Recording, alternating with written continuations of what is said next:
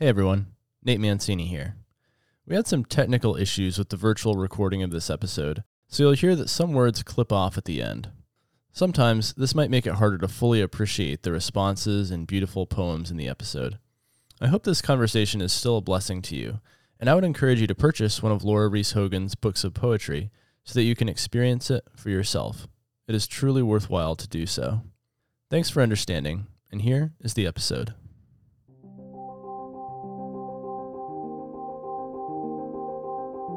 What is up? Welcome to Forefront 360, a podcast where we take you all around the intersection of the arts and the Christian faith.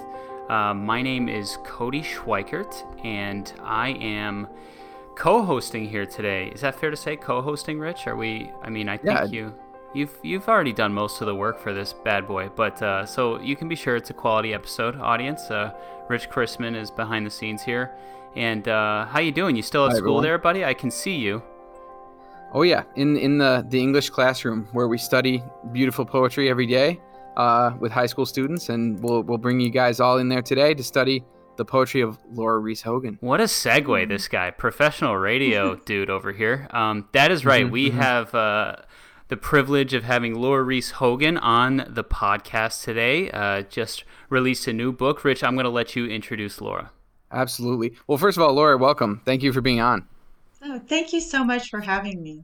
It's truly an honor. Um, Laura actually and and I and also Nate, our our founder of Forefront here, got a chance to meet briefly at the Catholic Imagination Conference this past uh, September. So that was really cool. And since then, uh, I and Cody spent some some time really diving into her work, and we're really excited to talk to her today. Uh, so, those of you that may not know uh, Laura yet, Laura Reece Hogan is the author of the poetry books Litany of Flights, O Garden Dweller, and the spiritual theology book I Live No Longer I Paul's Spirituality of Suffering, Transformation, and Joy, which examines the spirituality of Paul the Apostle. She's one of 10 poets featured in the anthology In a Strange Land. Laura also has a forthcoming book in 2023 that we'll discuss and hear a bit from later in this episode uh, called Butterfly Nebula that we're really excited about and we want to talk a little bit about too. Um, Laura earned a BA from Rice University in Houston, Texas, a JD from the University of California, Los Angeles School of Law, and an MA in theology from St. John's Seminary in Camarillo, California. And she lives in Southern California.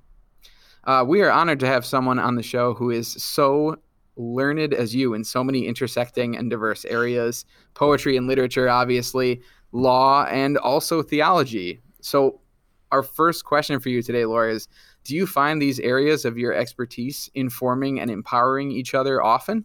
Wow. Uh, yes, those are all parts of me. So uh, definitely the theology and poetry intersect often. Uh, image and metaphors seem to make their way into my theological writing, uh, kind of as a way of illustrating concepts. And scripture and spiritual theology undergird my poems often. Um, and as far as the law, the law aspect probably shows up in my desire to create kind of an internal logic or persuasion in my writing in the poems, but also the nonfiction, to give the reader a sense of satisfaction that way.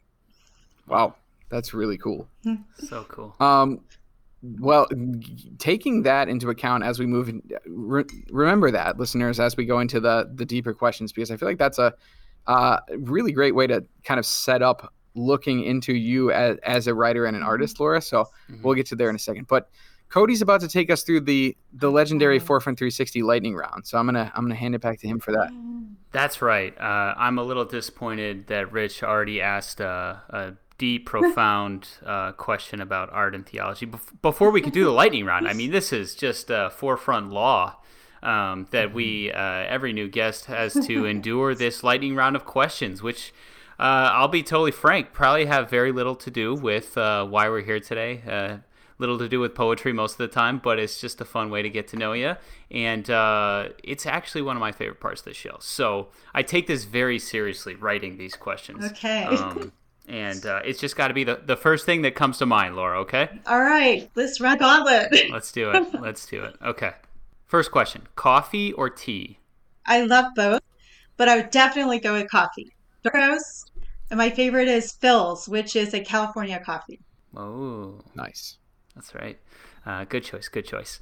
Uh, the favorite place you've ever been? What's your favorite place on earth? Oh, wow. On Earth, I'd have to go with the Sea of Galilee, uh, which is just such a powerful experience for me. Uh, maybe because I associate it with these really important teachings about having faith. Mm. Yeah, hard to beat that answer. Uh, Yeah. yeah. Uh, I have not been yet, but I'm like, if I go, I'm I'm definitely gonna be that guy that tries to walk just right out there. Um, not not so confident it'll work it'll work out, but you know, worth a shot. Okay, mountains Neither are was Peter. yeah, right. Who knows, man? Um, mountains or beach? Mountains or beach? Oh, okay. So I love the mountains. I love hiking in the mountains, the aspens, the little hidden lakes in the Rockies. But I'm going with beaches because I live in Southern California and I love just uh, kind of gazing at the sea and looking for dolphins and whales. And for me, uh, mountains and the sea are places of encountering God. And I think that shows up in my work, especially actually this forthcoming work, Butterfly Nebula. Wow, Hmm. Good answer. I knew you'd find a fancy way to say both. You just you just like both. Um, okay, next question. Next question. You can share a meal with one author from history. Who do you pick? But it can't be anyone from the Bible. So any author from history. Oh, okay. All right. Can't be biblical. So I'd have to go with Teresa Avila. Uh, I have questions, especially about her interior castle, so Mm. I, I would choose her. Uh, That's a that's a great choice. And and you skirted the you know she's not biblical, but definitely we you could talk about the Bible and what the Bible has to say. So that's very good. We can, Wow. Yeah, yeah. Laura. definitely. Laura Reece Hogan is totally destroying me on these lightning round questions. I'm trying to corner her and get to know her, Yeah. and she just All right. Hard to Um, pin down. Okay. I know. Okay, this one, this is just objective right here. You have to pick PB and J cut into squares or triangles. All right, you really are trying to corner me. Oh, All right, Wow. it, it, it has it has to be triangles. You got to jazz things up. Mm, yes. yeah, man, my mom used to make PB and J's for me, kind of triangles, and uh, yeah, squares are just they, they're different. Um, we probably don't need to spend any more time talking about that though. Let's move on. Okay, your favorite Pauline epistle. That one's easy for me. I would go with Philippians uh, because it's the letter of joy, and uh, for me, it has the maturity and depth of all of Paul's letters, and has the best clues to his spiritual theology. That's my favorite Whoa, better than Romans. for me. For me, Respect. Okay. Respect. Love it. Good book. Um, okay, next question. Would you rather wear wet socks every day for a year or spend a full fortnight in LA traffic? All right, both of these obviously extreme forms torture, Yeah. Mhm, Uh, mhm. but I take the LA traffic because by now I'm kind of dead to it. And I would just try to view it as an opportunity to binge on my music for two weeks. Beautiful. Mm. And you defined fortnight with your answer too. Good. Some of our listeners, I know some of you didn't know what a fortnight was. So you're welcome. Yeah, it's more than a video game. yeah. Uh, okay, last question. What's the best thing you've ever written? I have to say Butterfly Nebula. Uh, maybe it's because I'm really excited about it right now, but I, I think that's it. Wow. I'm glad to hear it though. I mean, I always wonder, you know, as as a creative, like we, we always wonder if the new work that we're doing is going to stack up to you know previous successes that we've had. And I'm, I'm glad to hear that you're excited about the craft is continuing to ascend. I'm excited about that. Yeah, It's cool. Awesome. thank you. Yeah. Congrats, you survived, Laura. All Um, now we can get into we can get into uh, the rest of the discussion here. Okay. I actually I think the best way to kick this off, Laura, you've been gracious to offer to read some of your poems for us. Um, one of one of my favorite poems. Um, I, I think I resonated with a lot of the poems that. Well, it's such a. It's. I will say this. It is uh, the book of poetry I've read that most feels like a book that is uh, united. Like there is a uni- There is a clear thread that kind of like connects all of these pieces together in a way that I think um, some books. It's just hard to do that. Uh, to sometimes we just write poems and they amass over the years, and we kind of find a, a general connection among them, and that's great too. But uh, I love so many of these, and uh, the one that I would love to hear you read just to kick us off and get a sense of your style and content uh, is. Um, what is the name here? Yes, Rain Comes in the Fourth Year. That's the one I love. Rain Comes in the Fourth Year. Oh. Um, yeah. Oh, well, thank you. Thank you, Cody. And I'd love to read that. Rain comes in the fourth year.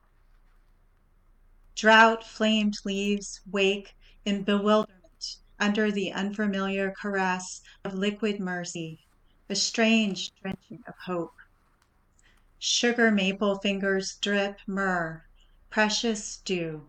Persimmons gather courage, gasping trees and wasting cottontails revive. Roots remember Elijah casting prayer over the sea long ago. Changed hearts water the dust of Carmel. Every living thing drinks, colors deepen, darken with wet blessing. The collective breath draws damp, sighs relief. At last you have turned your face to us, wreathed in cloud. Gentle rain, quiet is the prayer of our very selves. And the towhees and larks, darting acrobats in air washed clean of the dry multitude of regrets, pierce the sky with reaching cascades of joy.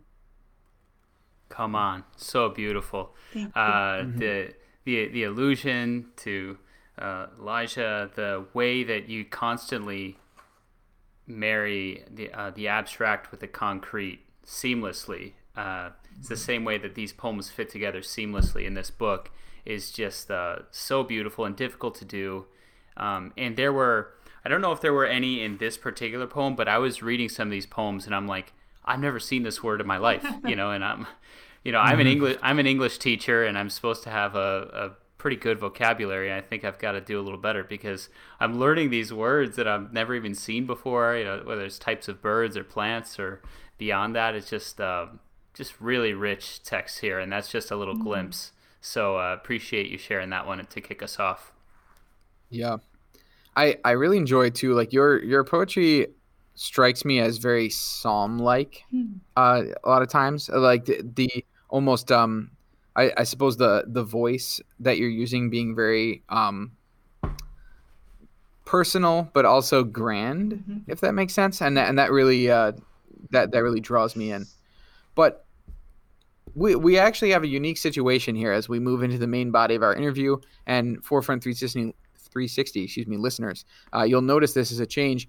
Uh, in in recent interviews since our friend Nate interviewed Jessica Hooten Wilson at Imagination Redeemed last year, um, we have asked some friends and contemporaries of those that were being uh, that are being interviewed if they have any questions they would like to ask our guests. And Laura, I'm happy to report that you are by far the most popular guest we've had Wow. ever in terms of audience input. Oh, Wow. So people were really excited to hear that we were interviewing you and really wanted to hear from you. So as a result of that, this interview uh, going forward is going to be driven mostly by your friends and our fans who had questions for you. wow. Thank you. Cody, why don't you start us off with uh, Michael Gorman's questions, and and then we'll go on. Yeah, sure. So Michael Gorman's uh, chair of biblical and theological studies at St. Mary's Seminary and University. Uh, first question Michael asks is this: What is your process for writing poetry? What gets you started, and how and when and where do you write? Wow. Well, thank you so much to Mike for this question. For me, a poem always starts with some kind of spark, uh, whether it happens organically, you know, during the normal course of the day, or whether I'm working with a prompt or an idea to try to generate a poem. I would say the best poems uh, come out of having an image or an idea or experience kind of all come together. Uh, for example, when I was writing my forthcoming collection, Butterfly Nebula, I often would start with an image out of nature or the cosmos, maybe something big, like, say, a nebula or eclipse, or something small, like a praying mantis or daffodil. And I try to uncover something about the human condition or our relationship with God, kind of hidden. That often would then start intersecting with something happening in my own life or spiritual life. Um, so I usually write new poems in the morning because uh, fresh ideas and images come together best for me in the morning. I revise poems or I write nonfiction any time of the day. Um, and where, right? That was another part of the question. Yep, so yep, typically, I write. Uh, typically, I write in my home office, actually where I am right now, which is a Mhm. peaceful space for me. And the writing is always, I would say, kind of bracketed by or even done in the middle of prayer. Mm. That that comes through when reading your poems for sure. Um, Thank you. is it? Are we talking like pen and paper, starting with pen and paper, or Yeah. right to the computer?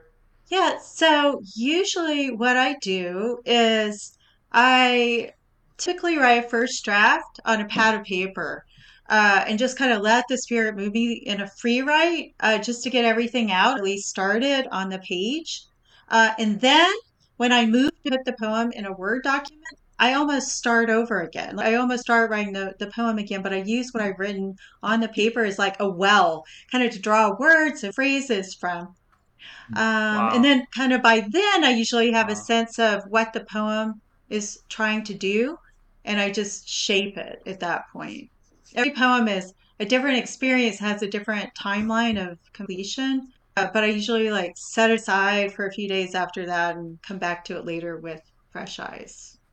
Do, do you ever tell yourself like, "Here I go, I'm going off the track now. I got to be careful." Uh, do you ever say to yourself, "Do you ever say to yourself like, I could maybe I could make this poem better, but I've been revising it. I've taken several passes at it. This much time has passed. I need to like lay this down and release it into the world." Or how, how does tell me about your thought process in that? Well, uh, you know, every poem is different. Uh, and sometimes I write a poem and I know it's pretty close. Um, but other times, literally, I, I will go back for an entire year, often and on, or even more, to a poem because it, I know I haven't quite brought it to completion. I haven't quite fulfilled what I what I think the poem is telling me it wants to be. So it's really kind of a very organic process of of me trying to kind of figure out what the poem is trying to grow into and helping it along as best I can using, you know, lots of different areas of the craft. So That's good. cool. Beautiful. Um, quick, quick follow up um, from Mike. He also asked, uh, in what way writing poetry is a spiritual experience or discipline for you? I know you mentioned praying, you know, covering that that process in prayer. Could you say a little bit more about that? Sure. Um, so it's always my intention uh, that my work come out of my relationship with God. So writing is almost always a spiritual experience for me, whether or not the poem contains any religious or spiritual themes overtly. Um, I Mhm. suppose So glad you said that. it's true. Uh, and I suppose I'm always like listening around my writing uh, too, uh, to be sensitive to to how I should, you know, carry the poem forward. Um, and I, I'd say he asked spiritual experience or discipline. It's a discipline in the sense that it's a regular and committed part of my relationship with God, which takes time and energy, but definitely not in terms of joy. Uh, it's a very fulfilling thing.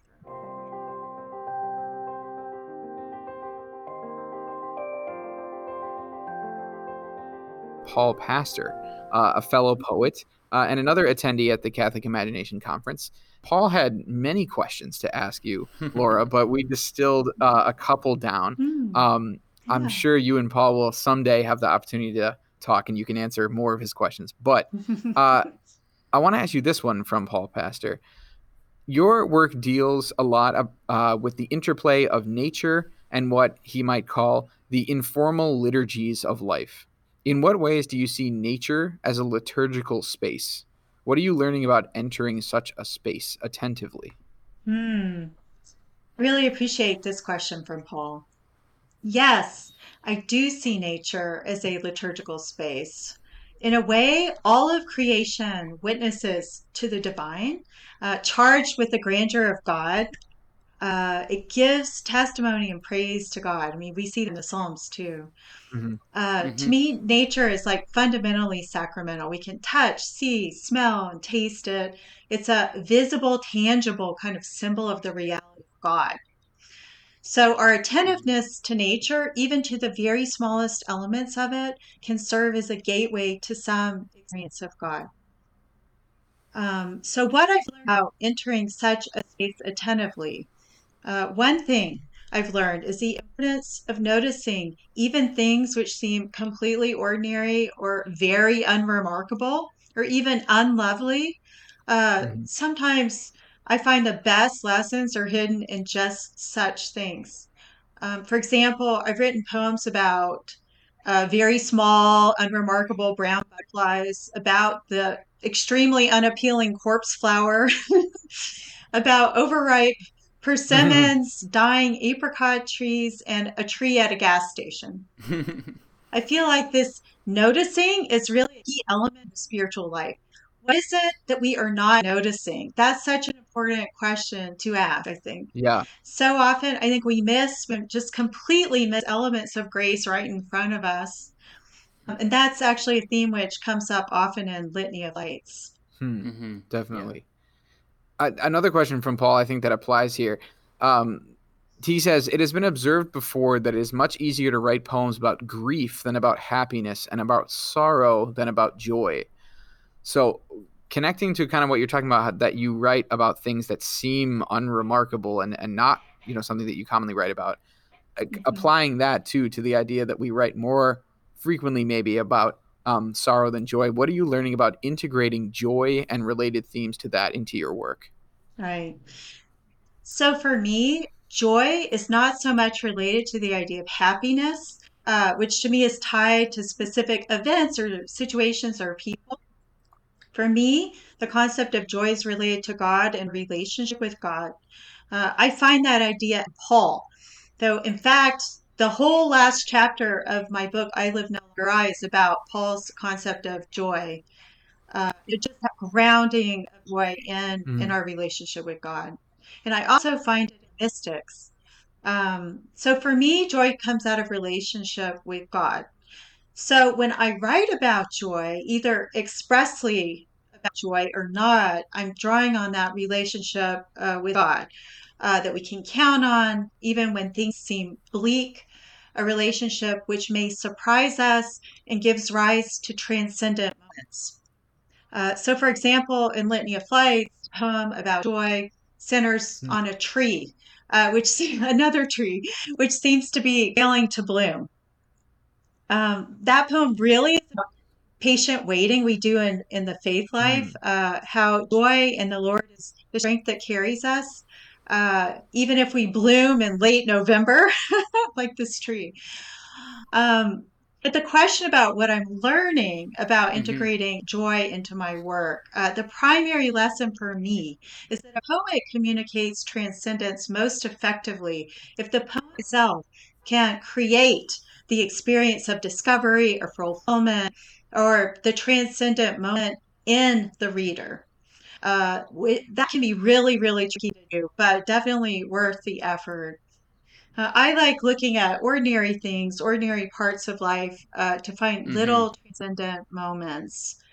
Uh, another example is uh, from Litany of Flights would be unexpected wings, which doesn't Yeah. mention joy at all, but creates this little scene involving the reader in a situation uh, which ends in a simple, barely noticeable, but hopefully transcendent moment. I wonder, would you mind, would you be willing to read Unexpected Wings for us? Yes, I'd love to. Unexpected wings. 91 degrees, even as the sun flickers low. My son stands tall, epicenter of buzzing children, unruly, excited bees to his sweet nectar, soccer. They have little, but every week grow rich in runs, breathless goals, high fives, and him. Even before he gets out of the car, they call his name. They flock eagerly around him, try their feet at it, kick, try again. A boy falls and face down sprawl, cross in the grass. My son kneels at his side. He will not stand. My son speaks soft words I cannot hear, and I see his hand patting the shaking back. Someone near me says, autistic. The child is autistic, as if tears can be shut up neat and put away there.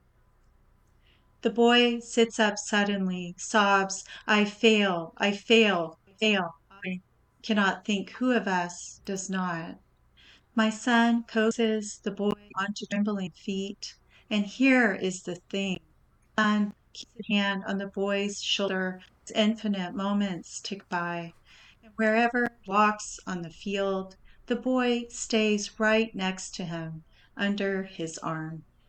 The ball bumps, the kids zig and zag, the sunset a gold whir of unexpected wings. Ooh, I feel like we just had to sit with that for a second. Thank you for reading that for us. Oh, you're so welcome. Yeah, as you can hear, listeners, uh, Laura has this this eye for the transcendent, like almost like she can't escape it. I imagine what it would be like uh, to be in your mind and to just go about the day, like to walk out, you know, down the driveway and get the mail or something, and you just uh, it, it just seems like effortless the way that you you see something in this this idea of God's general revelation, and you can connect it so beautifully to the special revelation, you know, the specific Mm-hmm. truths of God, and um, it just the the way the way you and then metaphor. translate it and then translate it for us in a way that we can get like a little glimpse of what you're experiencing there. So thank you for that. Thank yeah, you. Yeah, that's that is exactly right, Rich.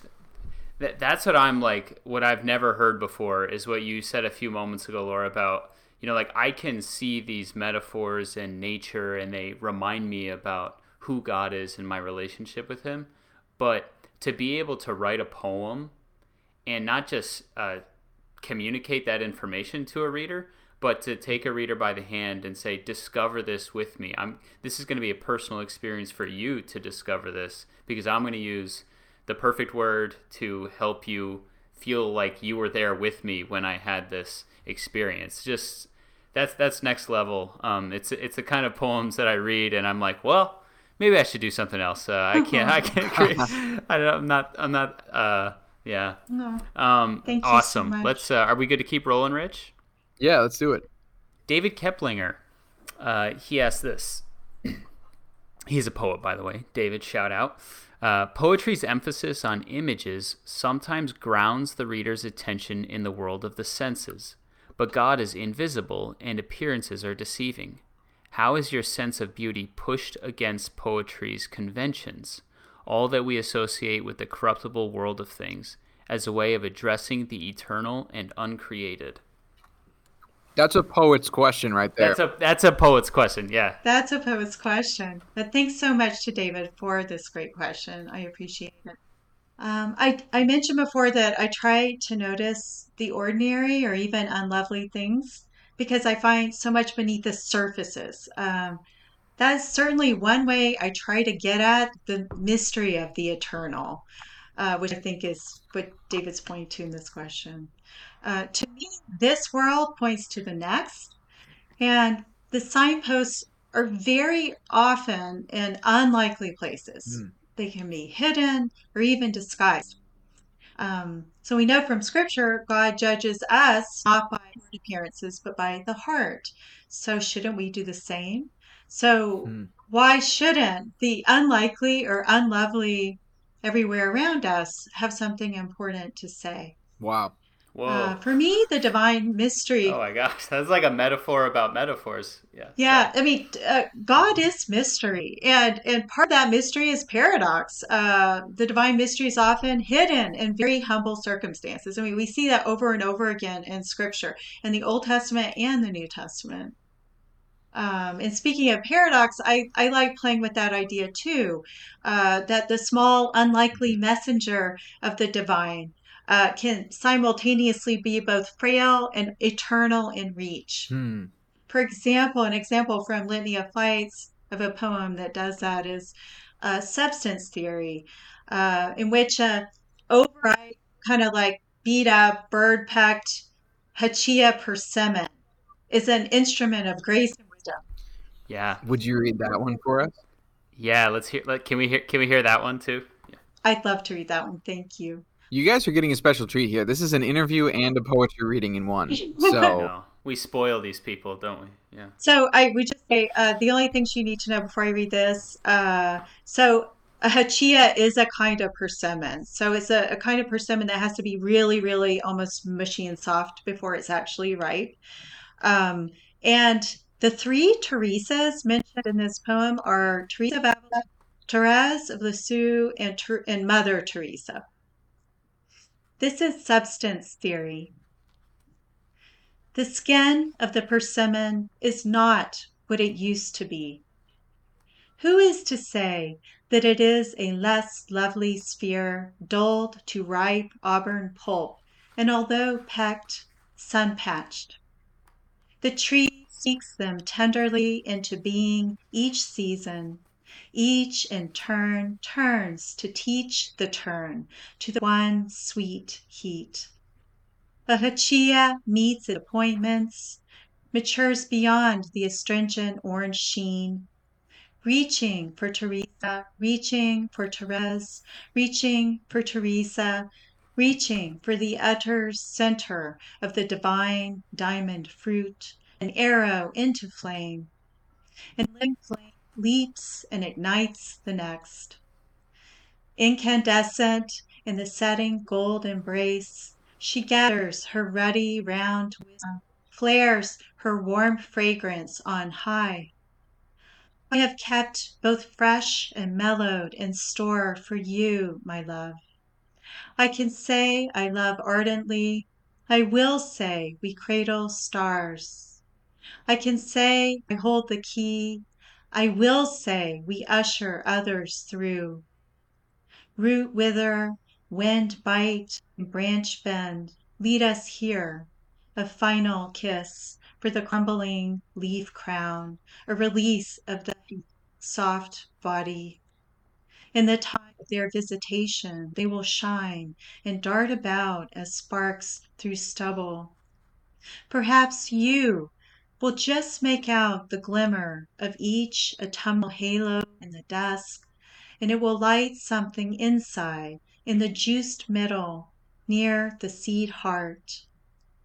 Who is to say the puckered, rested, red flesh is less lovely when it may be taken, consumed, and dissolved into molecules, into acid nebula, into fusion, into fire? Huh. It's like uh, therapy hearing that. Uh, mhm. Laura, that's actually that's actually the last uh, poem in this book, Litany of Flights. Can you tell us quickly uh, how you decided that should be the the finish? Sure. Uh, so uh, for me, this poem put together uh, a lot of the themes that are contained in Litany of Flights, and one of those themes is fire.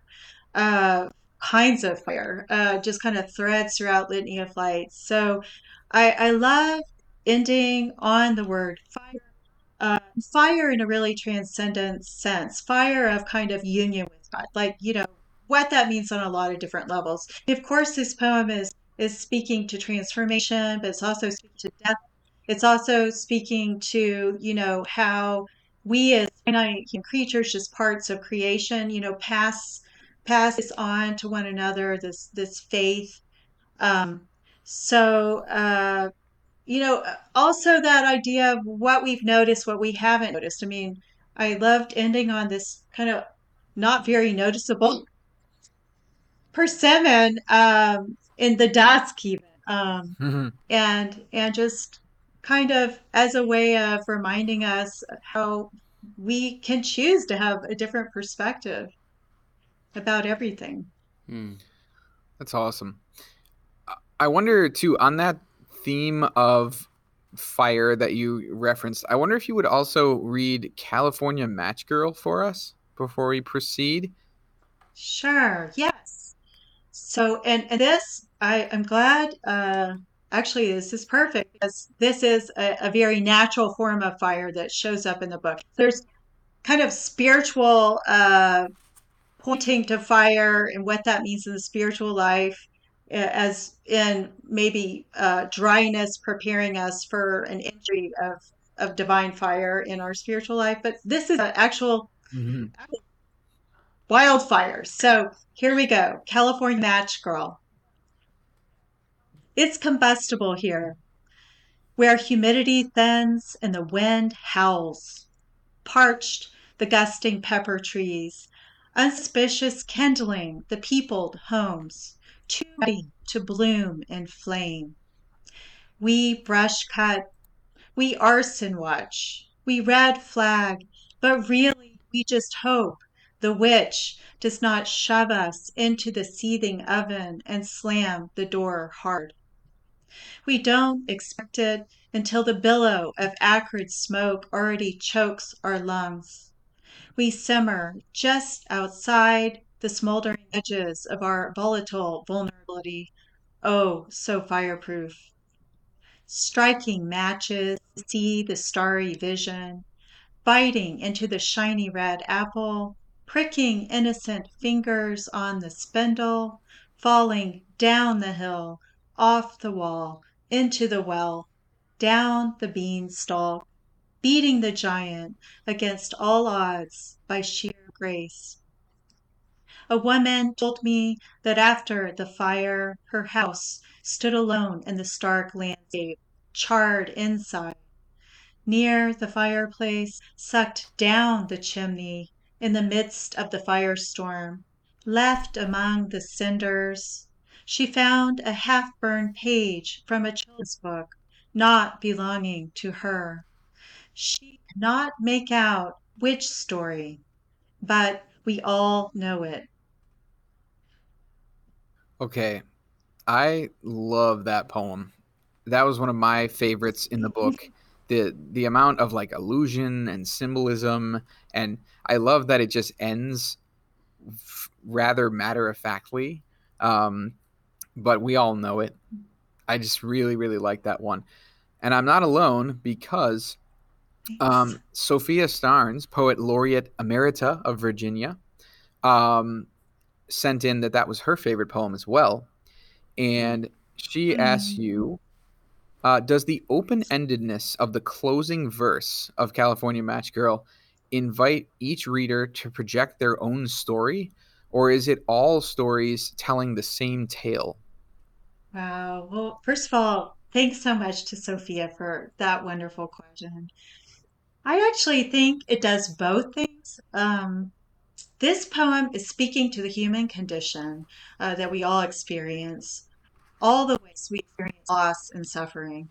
So it comes out of a terrible fire a few years ago here in Southern California that destroyed hundreds of homes and killed people. But this uh, particular story can also serve as a frame for other stories.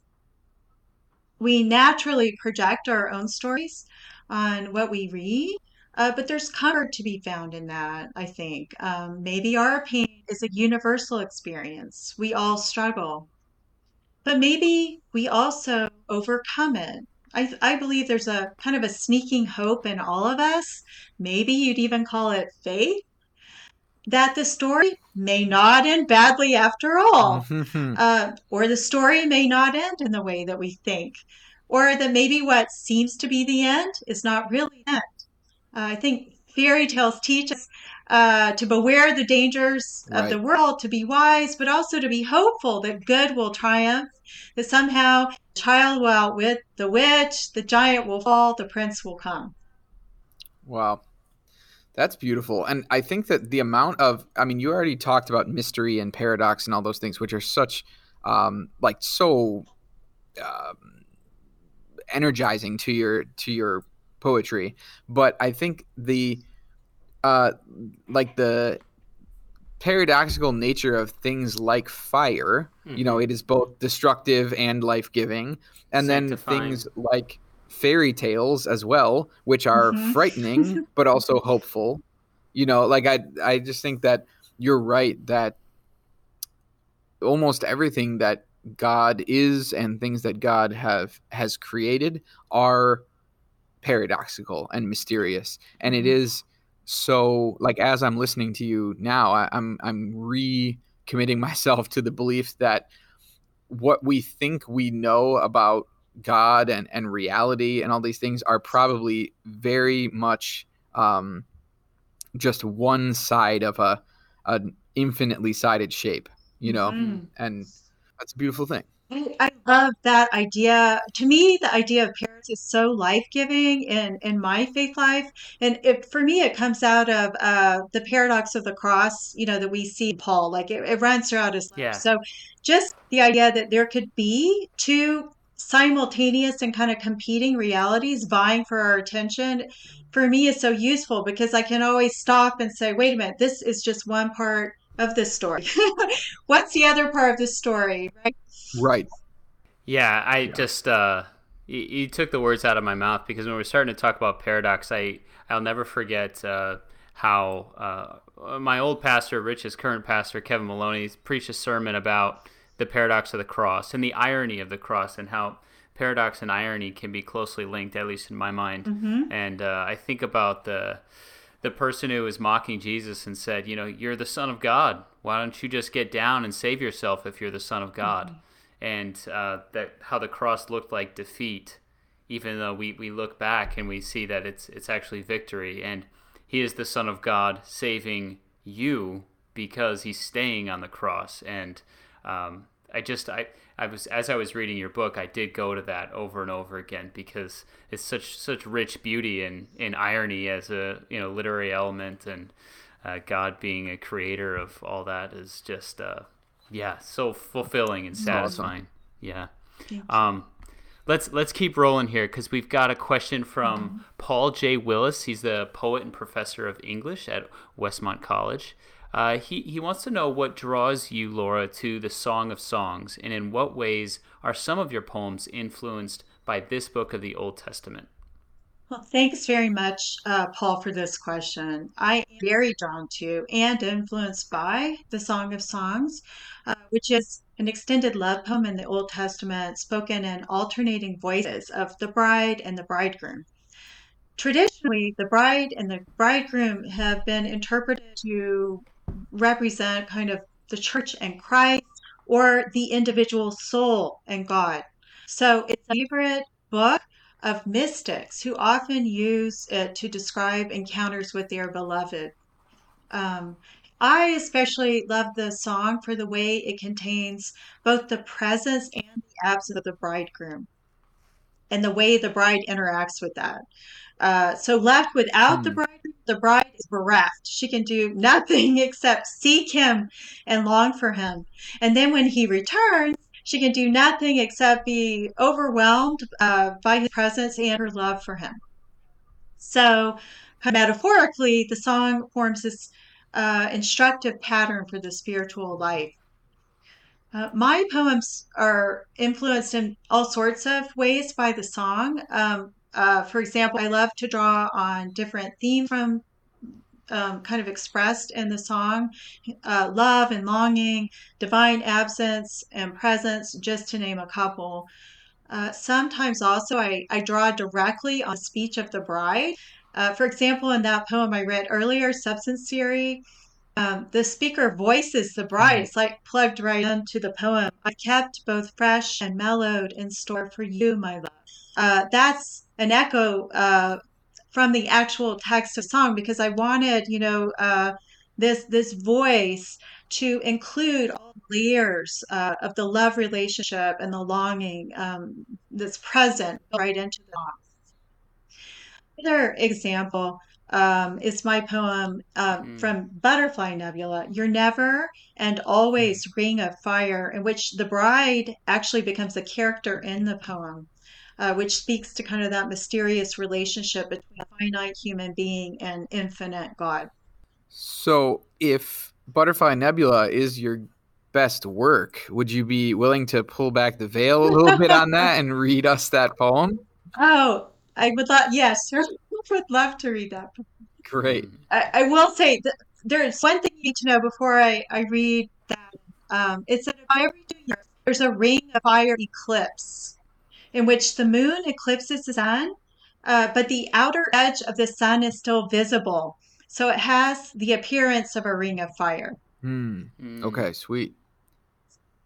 So this is your never and always ring of fire. Sometimes only a hand, your hand, comes between us and death. Moses, who begged to see, you shielded from your passing glory. You loved too much to say no. Can you feel our nearest passing by you, the bride languishing for the light of you, for the sight of you, setting in her nothing? Sometimes you put the whole far moon between us just to return her love. Sometimes in a new moon invisible she feels the blister of your passion, a presence hidden in the gloss of absence. Sometimes at apogee, the farthest point, when earth and moon and sun unite in lunar node, you shelter her, crown the daytime night sky with a marriage of fire and not, never and always. Dark disk steadily bites into bright, eclipses the eyes. Except for the longing, there is no prayer for this.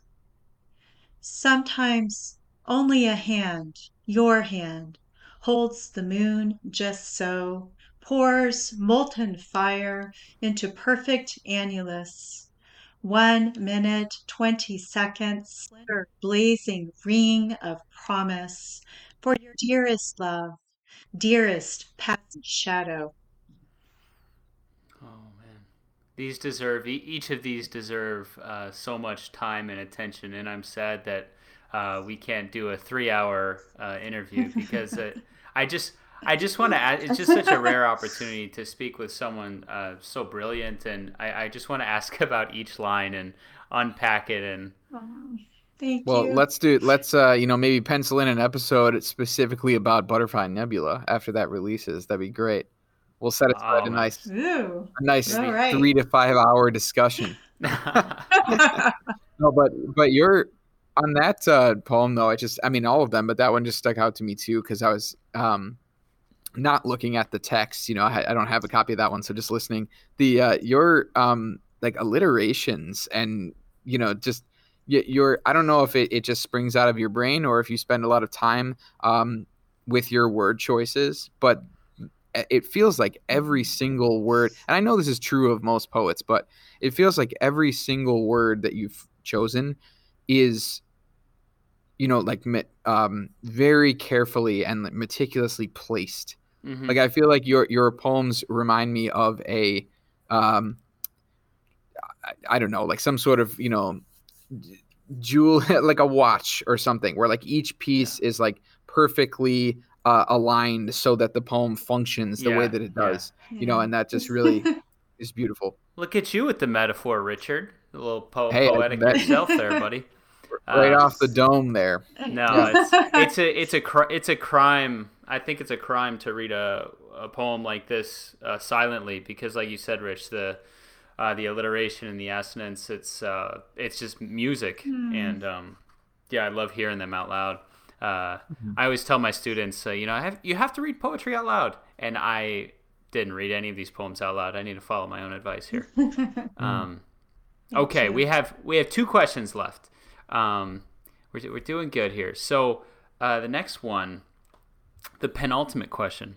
D.S. Martin, editor of the Poiema poetry series, not sure I said that correctly, uh, but he asks, do you see a specific role for the arts in bridging the differences among God's people in political perspective, national borders, church traditions, practices, and minor variances in belief. Mm-hmm. So, how you know what's the role of arts in, in bridging differences uh, within the, the division that you see in the world? Yeah, thank you. I really appreciate uh, that great question from Juan. Yes, I think art has a way of transcending differences, of bringing us back to the key images and basic truths that we share. Uh, both poetry and visual art rely on images, and specifically images which carry layers of meaning. Uh, something both simple and nuanced about, for example, the image of an apple. Uh, what artists convey uh, often goes to the center of our beliefs, reminds us of the truth and the basics, the gospel, the foundation of our faith. Um, for me, it has a way of stripping away uh, things we humans kind of add on top that can complicate the picture. We do that in like a thousand ways. And it often divides us or carries us too far afield of the gospel itself. Uh, for me, art has a way of kind of dismantling mm. all that, bringing us back into contact with work. Mm.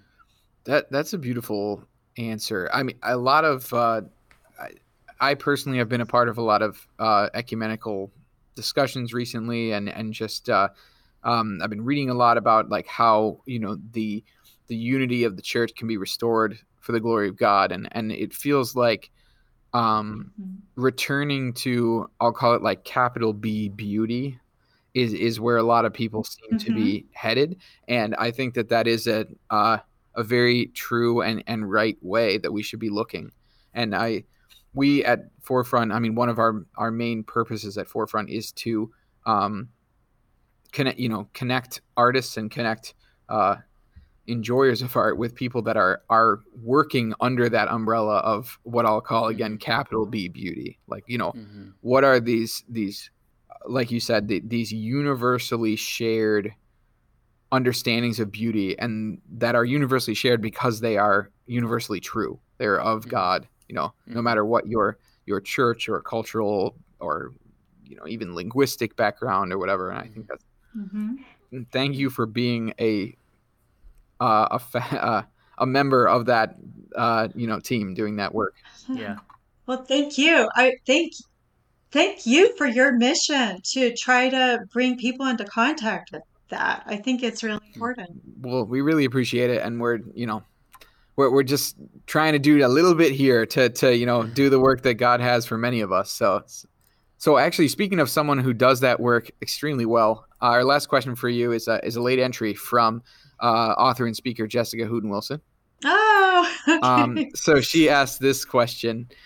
Some poets have called the attempt to use another's voice presumptuous. Mm. Do you hmm. find it presumptuous to write from the first person of St. Paul, Dorothy Day, or anyone else? Oh, wow. Okay. Uh, that's a great question. Thanks, Jessica.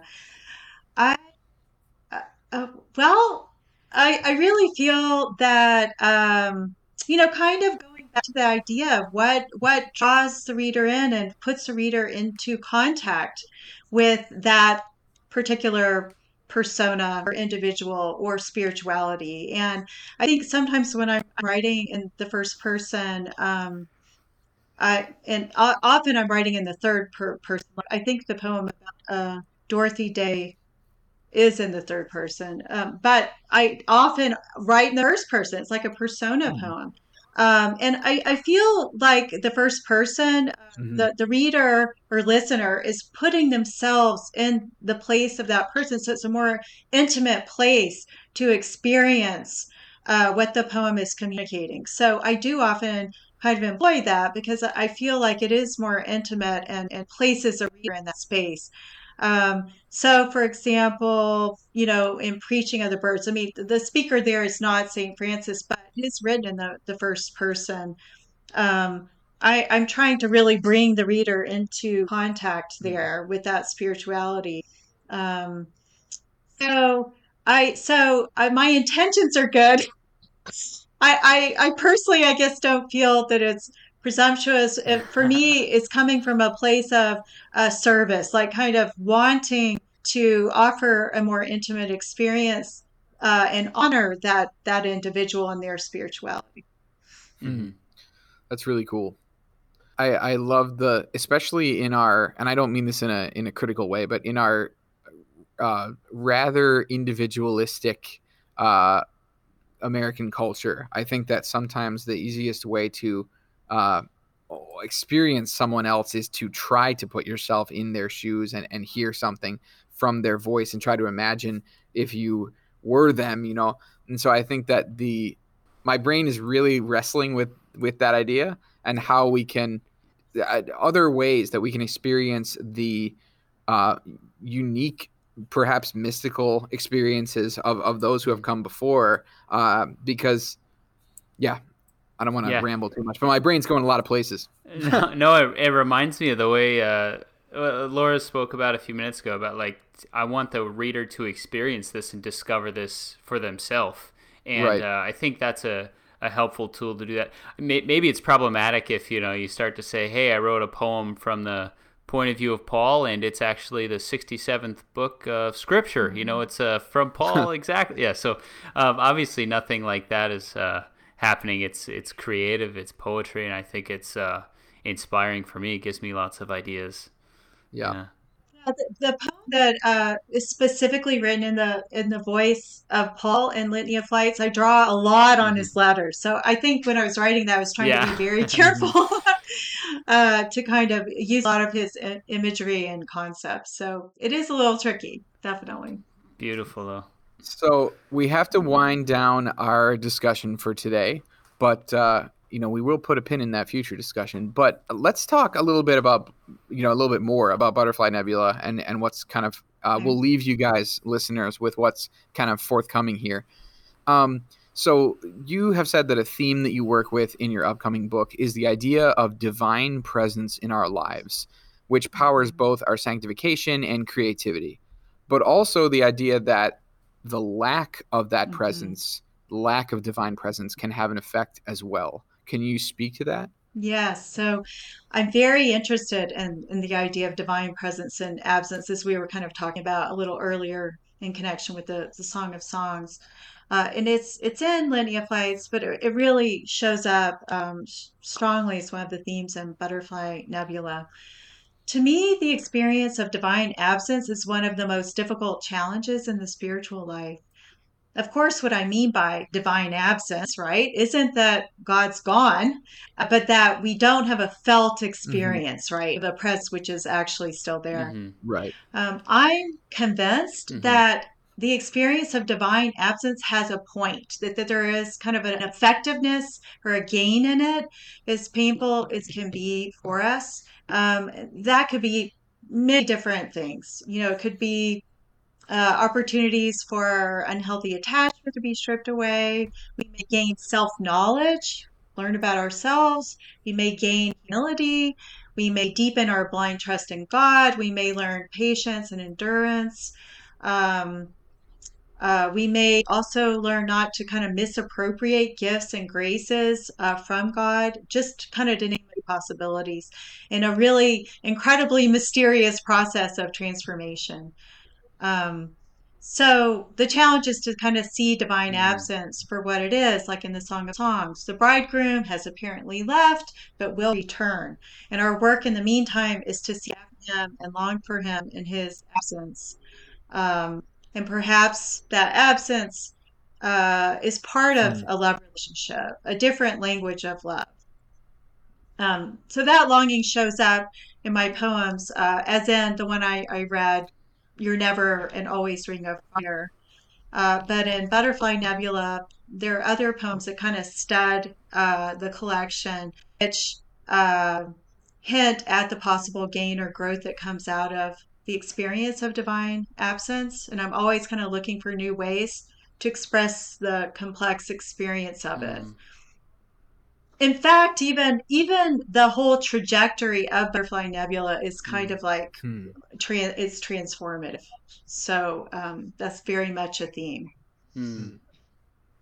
super cool Wow. i actually wonder if you would just leave yeah would you would you just is there any poem from the book that you'd be willing to leave us with a reading of and we can kind of just end on that Yes. in fact, I was thinking like uh, of this exactly on this topic and the possible gain in it. I'd like to read Coalsack Nebula, uh, which was recently published in America Magazine. Uh, the Coalsack Nebula, the actual Coalsack Nebula in space, is a dark nebula, uh, and it's located in the Crux constellation. A dark Hmm. nebula is not characterized by stars, but by dust and clouds. So for me, that's perfect for contemplating divine absence. So here's Coalsack Nebula. The mystics say to dig, hammer the cloud, day and night. That the act of gazing at the long obsidian robe of God undresses unknowing. I have descended one mile underground down a mine shaft in the back of a pickup, and there was no adjusting of the eyes, only the coal oblivion of open veins. I have tracked the dark nebula at the foot of the crux, 600 light years from Earth, and I cannot penetrate your meaning, swathed in the opaque interstellar cloud, which erases young blue shine and sweeps light away in dust of loss and blackness of grief. I cannot pierce the absence to find a single ray. I am always imploring you to tell me, beloved, if you have left me forever. I scrabble the seam of silence. You blot the belly of earth, hollow the cosmos. You ink the endless empty patches. You sharpen my unseeing eyes so I slip the stars. You hew vast space for yourself in my narrow atoms. I dimly carry this sparking quarry which slides through my sieved soul. I am always asking you to untie your sack of stars, all while here there are diamonds. Yeah, that's a great poem. Yeah, it's a, I gotta get this book. If, this, if we're going to space uh, every Yeah, now and yeah. then, I gotta get yeah. It makes sense. Litany of flights, you know, we're like we're ascending somewhere, and then the next book is we're just in space now. We're even higher in the flights. Yeah. Uh, my goodness. Listeners, pick up Litany of Flights. Pick up Butterfly. When is Butterfly Nebula coming out? When can people get their hands on it? It's fall, fall of this year. So either September or October from University of Nebraska Press. Their Backwaters imprint. Awesome. All right. Well, Laura, thank you much for being on here. Thank you guys. And thank you, uh, listeners, for tuning in to the 41360 podcast. Uh, if you enjoy the show, leave us a rate and review. It'll help other people discover the show and the awesome work that artists of faith are doing out there. Keep pursuing authentic faith and excellent art.